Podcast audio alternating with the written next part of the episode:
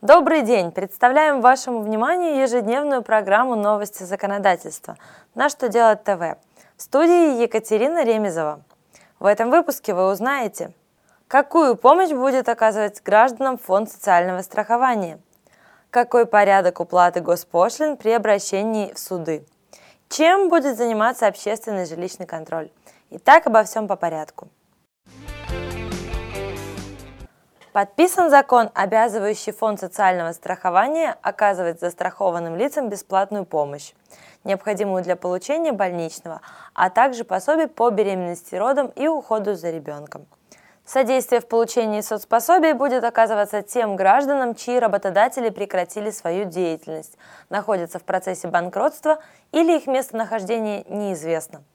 Если гражданин напишет заявление о необходимости защиты его интересов и даст согласие на обработку своих персональных данных, то сотрудники фонда сделают все возможное для выплаты пособий, составят жалобу, ходатайство и другие документы правового характера, а также будут представлять интересы застрахованного лица в суде. В обе части налогового кодекса внесены поправки, связанные с порядком уплаты госпошлин в случае обращения в судебные инстанции. Верховный суд, арбитражные суды и суды общей юрисдикции. Это касается дел, рассматриваемых Верховным судом в соответствии с гражданским процессуальным законодательством, а также ходатайств об оспаривании нормативных правовых актов или признании их недействительными. Стоит отметить, что ранее установленные размеры пошлин изменений не претерпели. Внесение поправок связано с перераспределением полномочий судебных органов, вызванных судебной реформой. Президент России подписал закон, вводящий такое понятие, как общественный жилищный контроль.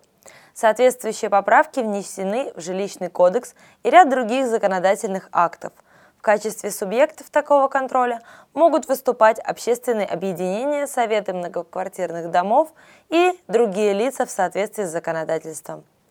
Они могут участвовать в плановых и внеплановых проверках соблюдения жилищного законодательства. К примеру, основанием для проведения внеплановой проверки является поступление в орган жилищного надзора заявления от граждан о фактах нарушений требований к порядку создания ТСЖ, выбора управляющей компании, невыполнению обязательств по содержанию и ремонту общего имущества в доме, необоснованного повышения платы за коммунальные услуги и так далее.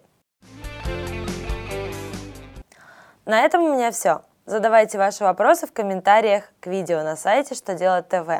С вами была Екатерина Ремезова. Благодарю вас за внимание. До новых встреч!